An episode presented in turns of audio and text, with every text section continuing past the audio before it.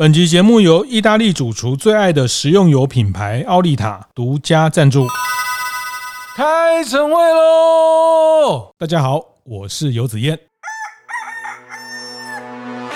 觉得哇，原来缺工可以用省力，可以用数位转型来解决缺工的问题。程式执行下去，然后他就可以去泡杯咖啡，然后再回来，城市就哎三分钟的时间就全部处理完，他就有很多时间去做其他事情。找不到那么多工人或者是新的伙伴之前，我们可以怎么样节省，或是把我们的既有的人力发挥更高的人效？呃，在后台的营运这部分，其实都有很多可以去着力的部分。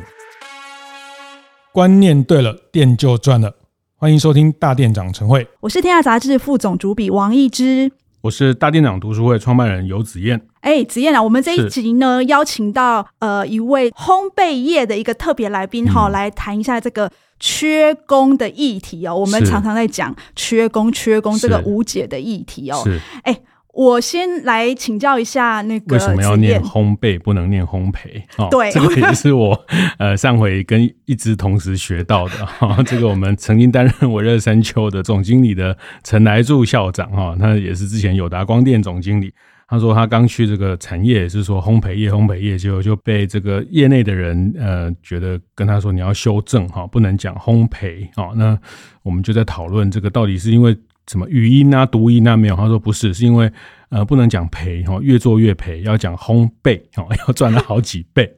是是是，今天我们 开场先教大家对烘焙业是。哎，我那天去参加你们那个大店长主办的一个服务业的一个缺工的论坛哈。是是。哎，我觉得很有趣哎，就是你回来发了一个漏漏等的脸书哈，我觉得你的感触非常非常的多哈。你说缺工就像高血压。哈，哎，为什么有这个体会？这样子，嗯、呃，本人每天早上起床都要 先吃一个高血压的药。哎，那其实我本来也很抗拒这件事情。我讲的是吃药哈，但是慢慢的，其实到一个年纪，然后你的代谢的问题，你的呃工作的状况，你的饮食的状况等等，还有可能是遗传的状况等等等等哈。那呃，我用缺工来看高血压做比喻，就是说，其实它。不是单一的原因哈，所以呃，我这段时间其实这一年多来，特别疫情解封之后缺工这个议题，那我呃也访谈了很多的开店的伙伴，还有看到大家从不同角度提出的。解方哈，那我简单说，我归纳就是说，它其实也不是一件事情，就是加个五千，加个一万就可以解决的。对，不是只有钱的问题，不是只有薪水提高，因为它伴随着整个大的背景是呃少子化的问题，是产业呃重新的这个选择的问题哈。那所以我我会这样来形容缺工，它其实至少它会牵涉到你的系统的数位转型，牵涉到你的雇主品牌的强度。牵涉到你接下来再怎么样跟 AI，怎么样跟数位协作，优化你的营运效率的问题等等哦，那其实还挺多面向的。是，然后我那天参加那个论坛里面，就是也是我们今天的特别来宾哦，是就是圣保罗的资讯经理哦，苏冠荣哦，他讲的那个点哦，我非常非常的 get 到，我觉得、哦、哇，原来缺工可以用。省力可以用数位转型来解决缺工的问题。哎，我们先不要先，先请冠荣来跟大家打个招呼。是，好，各位听众大家好，我是苏冠荣，那我是呃圣保罗的二代，大家好，谢谢冠荣哦，专程上来跟我们一起来分享这个嘉义哈，这个嘉义 Q 饼啊，对，哎，这个就该考一下我们一姐，你知道呃为什么要特别强调它是从嘉义来的 Q 饼？好，为什么？呃，因为我们圣保罗就是从嘉义起家的，是。那嘉义的身份证的开头就是就是 Q 哦，原来是这样哦，真的假的？你们骗人吧？好，大家都连跟没讲，我都差点忘了，是是，所以你都是这样介绍你们品牌的吗？哎、欸，对对对，我会更从产品结构啊各方面，因为我是学咨询的，就是脑袋都是装这种东西。嗯，哦、是从数字去下手。Q 饼啊，Q 饼大家就很很容易联想到圣保罗啊。那 Q 饼大家应该多多少少都吃到这个，呃、因为 Q 饼这几年很流行啊。是，好，来来，那个在我们会邀请冠荣分享他们怎么样用数位转型，或是用数据驱动啊，就是在人力。呃，很难成长的节骨眼，他们的业绩可以持续成长啊！听说今年中秋节线上业绩也成长了将近一倍的这样的好成绩哈。那在这个之前呢，我想还是先请冠荣介绍一下圣保罗大概是一个什么样的品牌呢？现在的门市的数量，嗯、呃，那在你回来参与了这个品牌，它大概经过了一个什么样的阶段？嗯，好，呃，圣保罗其实是在呃一九九一年我爸爸在嘉义创立的，嗯，那到现在大概就是三十二年的时间。那目前全台湾有十七间店，到十月底会有十七间店。为什么说到十月底？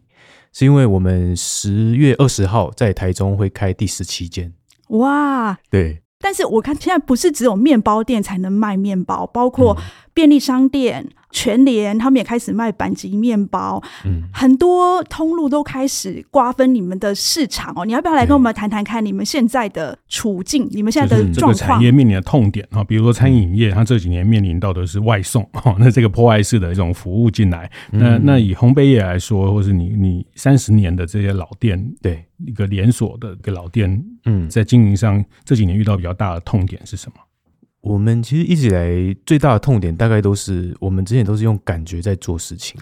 就是我今天呃想在哪边开店，我可能在站在某个地方看一看，感觉人有没有在走，车有没有在流，附近有没有住人，就决定要不要开这间店了。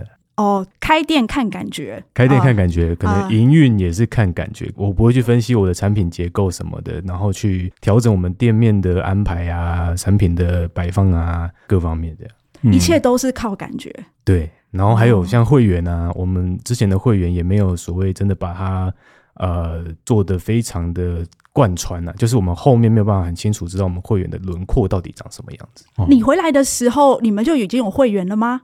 诶，有，但是我们的会员是用储值卡的形式。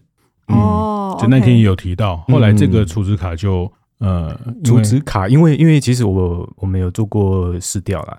储值的人数其实是不多的，越来越少的。嗯，那但是用会员的人其实很多啊，会员点数、会员优惠券什么的。但是我们却被储值给绑住了，我们的会员覆盖率这件事情。嗯，我们会员覆盖率最高大概就是二十 percent 上不去了。哦，就是在客人里面百分之二十是会员的，会回购的这群人。对对对，我们能追踪到的会员数据就是二十 percent 而已。嗯，但是这样。不行啊，因为我们需要呃，把我们会员看得越清楚，才知道呃，未来要开发什么产品，或者是客户的服务方面去下手，都、嗯、都会比较容易啦。是，那我问直接一点好了，冠荣，你们有没有遇到那种缺工的问题啊？缺工有啊，最近就有遇到。是哦，你缺什么？就是我们想要找一个专门做行销企划的人员进来。嗯、对，那遇到最大的问题就是说。因为我们现在行销企划人员啊，可能还需要接客服的电话。那其实呃，我们现在遇到的求职者大概都是他们想要专心的做行销企划这件事情，他们不想再去接电话去服务客人这一块。对啊，谁想被骂啊？没没有啊？没有没有。所以所以我们为了解决这个问题，就独立出了这个职位，然后呃。他不用接电话，那不用背呃一些个人的业绩，他要负责的是圣保罗总体的业绩，这样，然后来开出这个职位，看能不能找得到这个人。嗯，这是最近才最新的才在调整。嗯，这个。啊，你们的啊，你们的客服嘞，以前都是行销人员在接啊，后来行销说他不要接客服啊，你独立出来，他给谁接了？呃，我们就是慢慢的转型调整嘛，组织没办法一次到位。那我们独立出这个人，行销计划，把一些工作先完全的拆开独立出来之后，我们这边会慢慢的趋向于纯客服，然后行销计划的人可能呃有一些不错的、有潜力的，我们就会把它慢慢的把它拆开，这两个行销计划跟客服就会慢慢的拆开，这样。嗯、哦，要用 AI 吗？你不是资工系的吗？AI，嗯，好问题。哎、欸，我们有，我们之前有试过，就是用那个 Chat GPT，然后串我们的 Line It 的后台。那其实呃，效果呢？效果应该说现在有遇到一些瓶颈啦，但也许未来可以解决。就是我们要去训练我们的 AI 模型，才能够回答。像客人可能问说，呃，你们伴手礼哪一支的味道是什么？我如果没有训练自己的模型，他回答不出这个问题。嗯，哦，对，那这种很 detail 的东西，其实是真的，目前的技术来讲，还是需要人去回复了。其实，在那天的分享里面，呃，我觉得印象很深刻，就是你一开始就分享你们今年中秋节，哈，都是说中秋节就是呃烘焙业的一个很大的档期，哈。那嗯，你们今年中秋节，因为这两年的数位转型的成绩，呃，一定程度来说，就是在今年中秋节也算是一个验证的一个结果啊。所以今年中秋节业绩在人力几乎没有成长的情况下，线上的业绩是成长了快一倍。对。那整体的业绩也成长了超过十趴哈，就是十七家店、十八家店。对，那我我觉得这个也也某种程度就是这个用用一句话讲，它就是人效提高了哈，就是说人呃的生产力提高了，因为在这两年的三年的数位的优化跟组织的这些呃，包括同时在发生的就是您刚刚讲的这些组织的重新的去建立一些职务工作等等哈。那所以中秋节的这个档期，呃，你可不可以先分享一下，就是说这今年为什么可以？得到好成绩的简单的几个原因，嗯嗯呃，我觉得中秋其实跟我们的数位转型啊有很大的直接关系的。嗯，那第一个点，我觉得可以是讲快闪，快闪这个模式。对对对，因为中秋其实是全台湾的订单啦，不是只有我们有呃实体店面的订单。那我们去怎么样去接触我们没有实体店的地区，这是一个很重要的议题。这样哦，那我们就透过快闪的方式。那这个方式也很有趣，就是我们是到了某一个地区去，然后告诉那边的人说，我们某两天会来，嗯，然后在这个地点，呃，可能是家乐福或者是哪个地方前面，然后我们打广告，打方圆十公里内的人线上投广告，线上投广告，把人导到我们的官网去下单，然后到某两天来这边取货，取货。哦，所以你这是 OMO 哎，线上下单，然后实体取货。对，那这个最大目的应该是要提高我们知名度啦。其实讲白了是这样。哦，所以你快闪几个地方？哦，我们快闪很多地方哦，桃园、新竹、台中、南投。所以意思是说，你没有开店的地方，你都用快闪的方式。对，OK，我们可以收集到更多的顾客的数据。那这也是为什么我们会诞生台中店的原因之一。嗯，因为我们从快闪啊去。呃，有在打广告的人都知道，我们会看一个数据叫 ROAS，R O A S，就是他投一块钱可以回来多少钱。那为什么我会去台中开？因为我们去台中试吃快闪，它的 rose 都是最漂亮的。是，所谓最漂亮是什么？不好意思，我们这个不太懂。这个 投报率是高的，投报率平均我们平均投报率大概七啊八，已经算还不错。嗯，但是到台中去有到十四十五，哇，投一块可以回来十四十五块这样。哦，就是台中人特别喜欢圣保罗的意思。多，对，这跟地理区域也有关系啊，因为 它比较接近南部。嗯，而我们的店啊，大部分八成都在云林以南。是口味的关系吗？嗯，没有，应该是起家的位置。OK，对对对对对，是。其实这个就回应到你一刚开始讲，这次在台中会开这个店，是因为你透过这个线下数据的验证得到的结果，跟过去。开店的思维就是对，凭感觉啊，看地段，然后看这个哎，附近有没有面包店多不多，这个判断的方式就不一样。它简单来说，它就是比较透过数据来做决策哈。对，那当然要透过数据做决策，它的前提是要有要有好的好的品质的数据。对，那好的品质的数据，那这件事情我觉得也是您呃回去开始做了一个叫做数位资产的盘点这件事情哈。那嗯，我我想，比如说现在做什么线上线下，大家都不陌生哦。其实快闪店也没有什么稀奇哦。其实很多产业很多人也做了哈，但是他你们会去运用这个快闪店，刚呃我听到的是，其实背后其实是想收集数据。对、哦，所以包括说，在今年中秋节，它可以变成最后的一个练兵的结果，可以验收，在中秋节里面去往这些来线下门店交易过、快闪店交易过的对象去发送广告，去给他们一些一些诱诱因在行销，啊，把这个您刚刚讲的轮廓这样轮廓的人转换成中秋节的订单，哈，那这是。我我理解到你们这几年的做法，那嗯嗯，所以有一个比较关键的叫做数位资产的盘点哦，也是那天您分享一个重点。对，这很简单来说，举例，比如说您刚讲你们有十五家、十六家的门店，嗯，那过去就是每一家有自己的 line，对不对？对，line at，嗯，自己的 line at，嗯嗯嗯，但是现在就不是这样了。哦，现在就不是，我们把十六家 line at 全部整合成一个统一入口，就是我们的官方账号。嗯哼，然后把。应该是说，应该说为什么要整合啦？我们原本有十六个 Line at，其实门市啊，只要一忙起来之后啊，像中秋节的时候，他基本上客人传的讯息，他没办法回去及时回复，可能要隔个两天，最长啊两三天才能回复，那客人等到都要骂人了，都要骂人，都要疯掉。所以我们整合起来，然后再把专门一个人拉出来做 Line@ 的回复这件事情，哦、然后提高他的服务的品质，还有他的追踪的效率，这样。嗯，圣保罗如何跨出数位转型思维的第一步？到底什么又是数位资产？要怎么盘点呢？休息一下，稍后回来。由奥利塔与大店长共同合办的服务业经营讲座，十一月二十八号礼拜二下午两点，将在中和奥利塔学院登场。这次主题是一门深入做好服务，邀请到的是二零二二年米其林指南服务大奖得主颜之华外场经理佩玲。口令将和大家分享如何从读人到读心，以及服务业专业养成到打造服务团队。有兴趣的伙伴，欢迎到意大利厨房粉丝专业看看相关的报名资讯。欢迎回来，服务一点绝现场，我是王一之。哎，我们这集的节目邀请到嘉义的烘焙名店哦，圣保罗的二代哦，苏冠荣。冠荣刚刚有跟我们分享到，就是这个。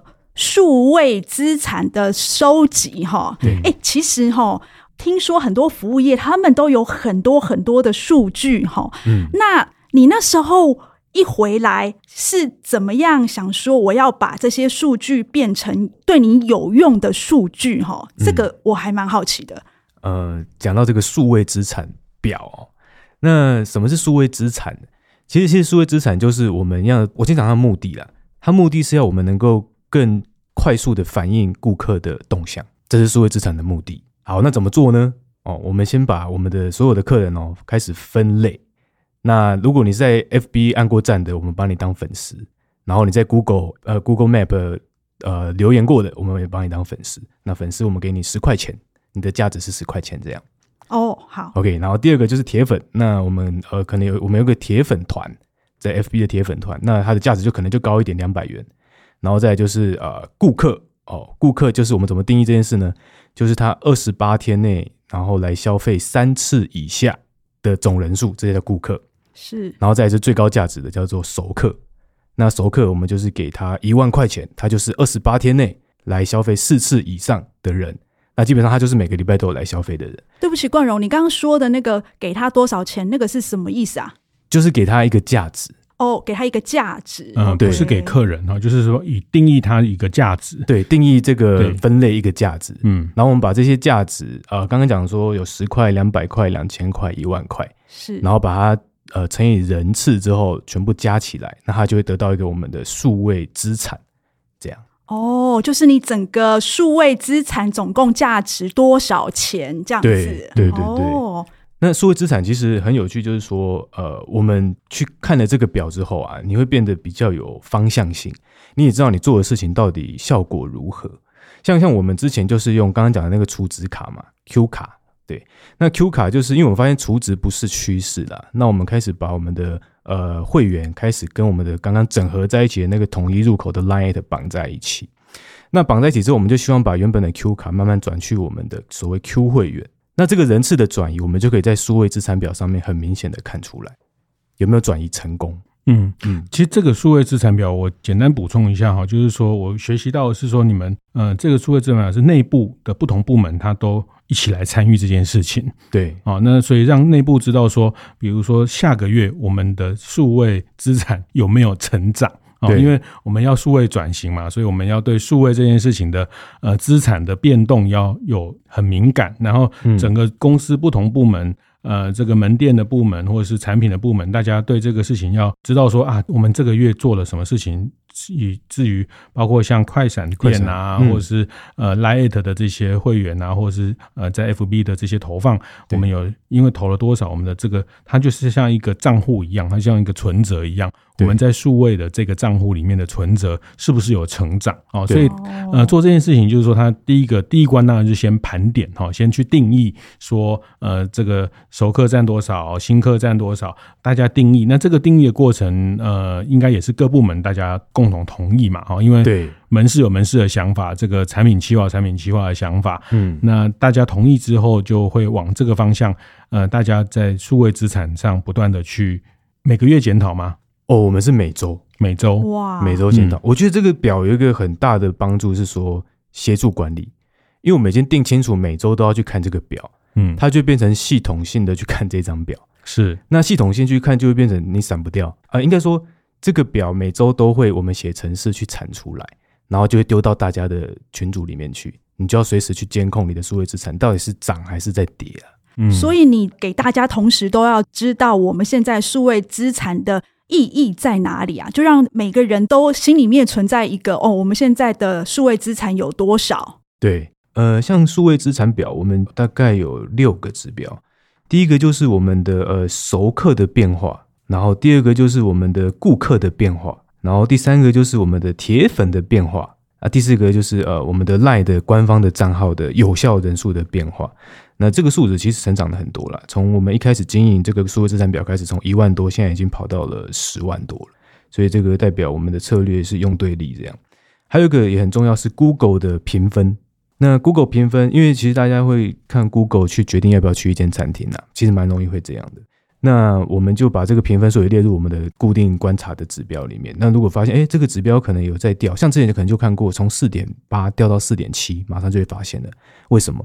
因为前面在挖路，前面出不来，对，在挖路，然后客人不不爽，进不去又出不来，哈，对对对对对，然后哎，但是如果这个是客数，但是是另外一回事，我们就要马上去，就像我刚讲，对顾客的敏感度提高了这件事情，对，那还有另外两个指标，就是 FB 跟 IG 的它的指标，它的呃粉丝人数到底是增是减，这大概是我们六个会看的数位资产表的指标。那我我再讲另外一张，好，叫做宅配地分析。这个就是刚刚子燕哥讲的，为什么在台中店开店的另外一个原因。除了 ROAS 之外，我们还看什么？就是宅配的数据。就是说，你的货出到台中的有多少吗？对对，出到高雄的有多少？出到宜兰的有多少？出到连江的有多少？我们全部都会看。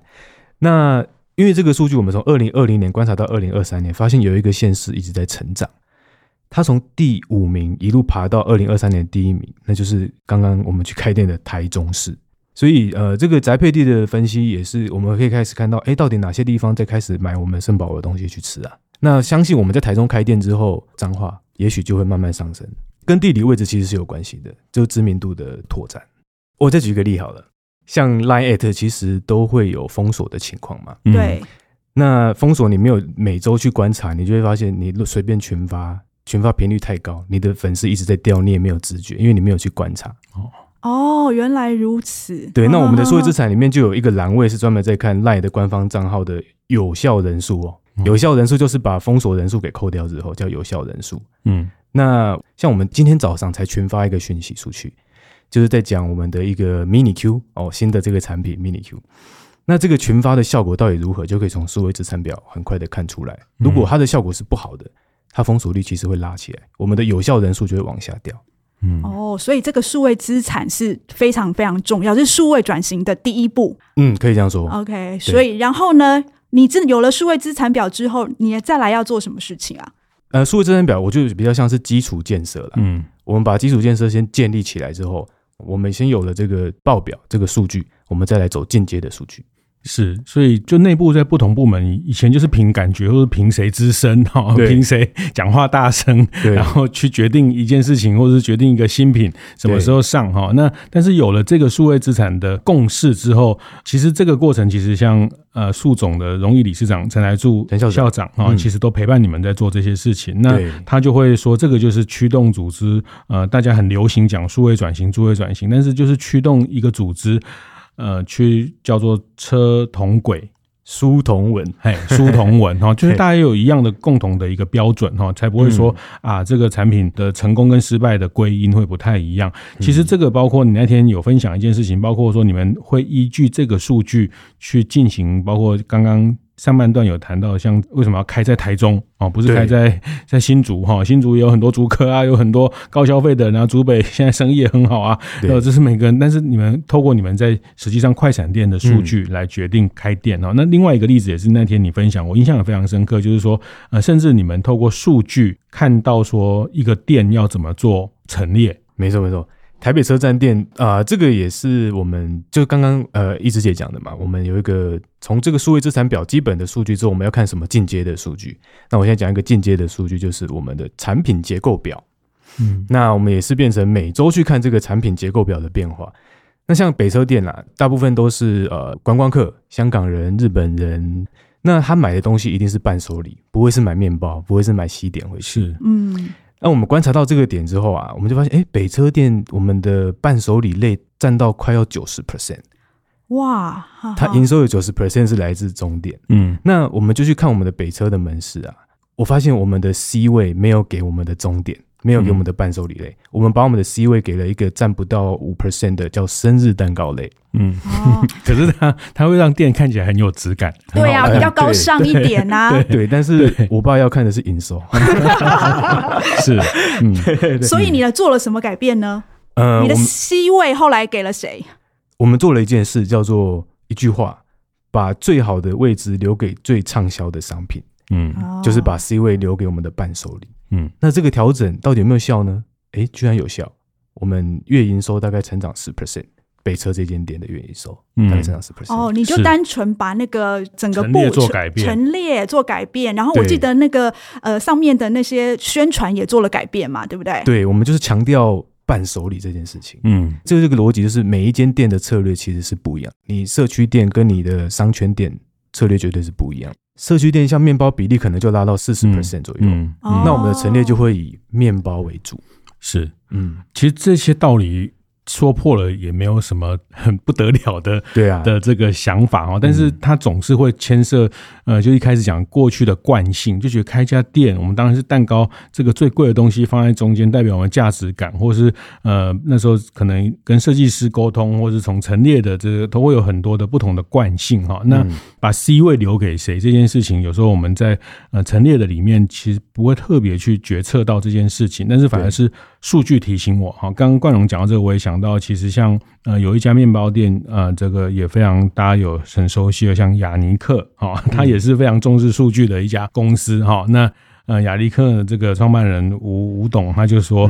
明星产品要给他明星的规格的对待，哦，那通常我们会把明星商品放在一个呃没有给他一个够大的 C 位，或者是够大的有分量的地位，那这件事情他就很难再刺激他更销售，哈，就是对，呃，更去销售。那呃，所以这个例子也非常鲜明，就是他光是调整一个柜位的陈列，它的营收就可以，呃，人也没有增加，对，没有增加。嗯，就是但是比较累哦，就是发票要多打一些，对是对。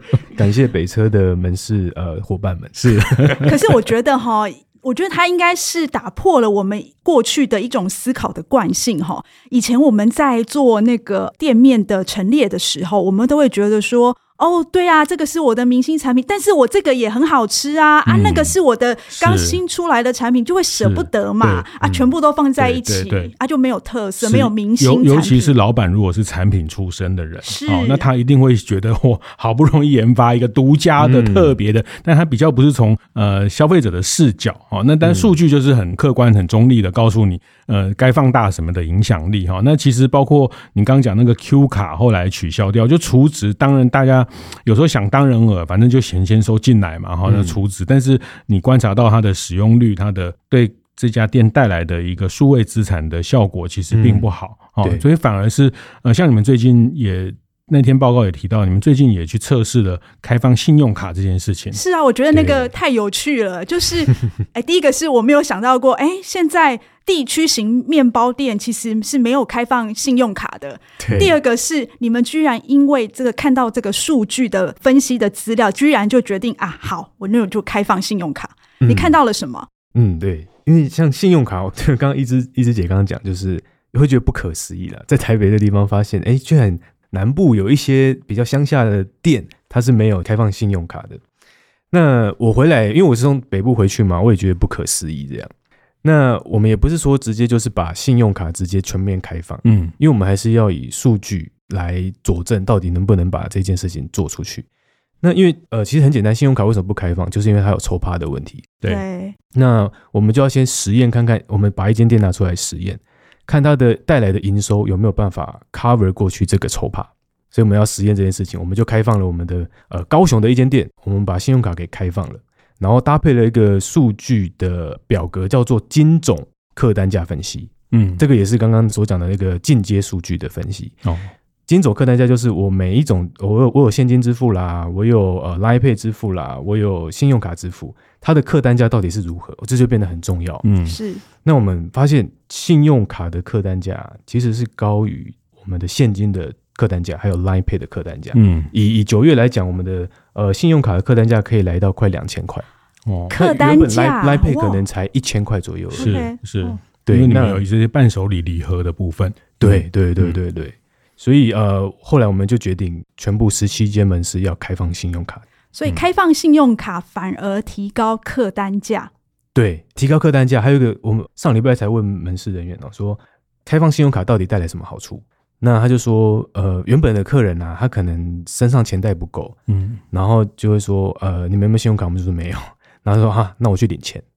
然后我就问他说，那客人有回来吗？他说客人就没有回来，客人就不会回来了，所以这流失掉的累积起来，其实也是很可观。尤其是中秋节这种，他原本身上只带五千块或者是三四千块，但是信用卡他买下去，他想买一万块啊，是，嗯，对啊，这就差非常多。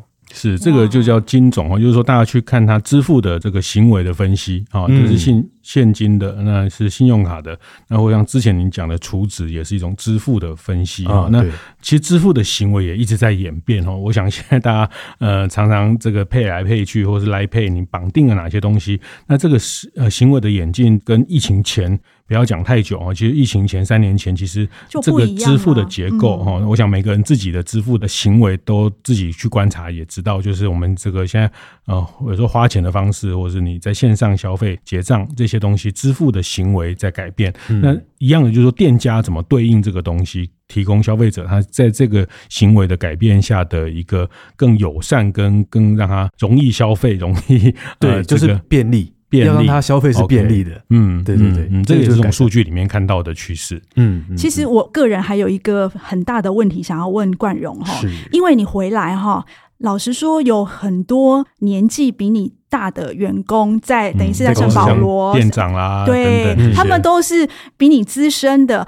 那诶，老实说，我在看很多我们服务业在做数位转型，其实年轻的在做数位转型已经有一点点稍微困难了哈。然后就是说，你回到那个三百人的圣保罗里面哈，就是说。你在这个做数位转型的过程当中，有没有受到一些挑战啊，或者是不配合啊？嗯、那你又是怎么样去把它克服的？对，好问题。一开始回来其实是会哦，就是他会觉得你就是空降啊，你凭什么跟我讲那么多啊？我就是我爸的儿子啊。对，对我不能这样讲。对，那其实我的做法，我觉得数位是一个非常好的切入点，因为你要让帮助他。去优化他的工作内容哦。我们以线上来讲，回到刚刚一开始讲的说，中秋节啊，我们很多订单涌入，我们再搭配电商，然后去优化，然后再打 FB 广告或什么的，带来很多订单。以前他在处理订单啊，一天可能就是整天下来，他都在处理订单，一千张单他就要 key 一千次，就是把它从订单后台，从我们的官网后台 key 到我们的订单系统里面。这件事情他要做一千次哦，然后一天八个小时就过去了。那我就回来嘛，因为我写程式，我就帮他改善这件事情。他现在就只要变成说，哦，程式执行下去，然后他就可以去泡杯咖啡，然后再回来，程式就哎三分钟的时间就全部处理完了，他就有很多时间去做其他事情。所以这个重点就是说我从数位出发，然后改善了他的工作内容，他非常有感觉，他就愿意去接受这件事情。嗯。所以现在各店的店长也不用再去看他的赖了哦，就是他们少了一个赖要去回，对，总部就会统一的帮他做这些客服。对，但是我们还是多了一个社群哦，LINE@ 的社群这样。嗯，对。所以就是简化他的工作，让他工作起来更有效率。他直接看到那个成果之后，他就会愿意去配合你的所有这些数位的进程啦。对，因为改变流程是最痛苦的啦，改变原本关系是最痛苦的。嗯，那你一定要让他吃到甜头吧，讲坦白一点就是这样，吃到甜头他才会愿意去改变。然后，哎，改变之后他反而会开始来问我说：“哎，我这个可不可以也帮我数位化掉？”这样哦，对，然后我就哦，嗯，太棒了，OK，我就开始有事做了。他他不会担心他的工作也被数位化掉吗？对啊，取代了。嗯，好问题，这是另外一个问题。是，但是大家开始动脑筋去想啊，怎么样可以做事比较有效率的方式了，应该是这样说。就大家开始启动这样的一个，如果这样可以，那那样的东西有没有可能哦？那大家不要忘了，就是呃，圣保罗是一家三十年的面包店，然后在嘉义哈，虽然嘉义也是个还算热闹的地方，但是坦白说，呃，离开台北很多的行销专业啊等等的人才的取得，其实也也是蛮困难的哈。那呃，更不用讲。什么数位转型哦？其实像我知道，像这个陈来柱校长在跟你们做这些数位转型的陪跑过程，诶，其实常常也是用视讯嘛，哈。其实现在真的工具很多，你要不要用而已啊？就是说，透过视讯啊，透过跟大家开会啊，给大家作业啊，那大家去找到优化的，其实它的过程比较是大家一起来优化自己工作的内容，比较不是说上面的指令要求大家怎么做哈。这个过程当然有机会也可以再听冠荣在分享这个人的部分。不过我我想我自己的心得啦，我觉得在这波的缺工，它其实意味的是这个工作流程，呃，除了大家餐饮服务业谈论到，比如 QR code 点餐啊，这个自动自动结账啊，那这个前台的部分，其实大家也不要忘了，在后台的管理的这一块，其实也有很多的是可以透过科技、透过数位去提升效率的部分。哈，那这个都是在省工下。就像要要省钱一样，就是 开源节流，开源节流哈，就是找不到那么多工人或是新的伙伴之前，我们可以怎么样节省，或是把我们的既有的人力。发挥更高的人效哈，那呃，在后台的营运这部分，其实都有很多可以去着力的部分。是啊，我没想到原来缺工的问题可以从你每天都会累积出来的数据当中去找到一些解答哈。就是说，也许它可以慢慢慢慢的进化优化哦。所以今天谢谢冠荣哦，为我们服务业哦缺工带来一个新的解方哦。谢谢冠荣，谢谢谢谢。我是王一之，我是游子燕，服务一点绝，我们下次见。会后记得在 Apple Podcast 订阅、评分、留言。有任何想在晨会上讨论的议题，也欢迎提出。大店长晨会，下次见，拜拜。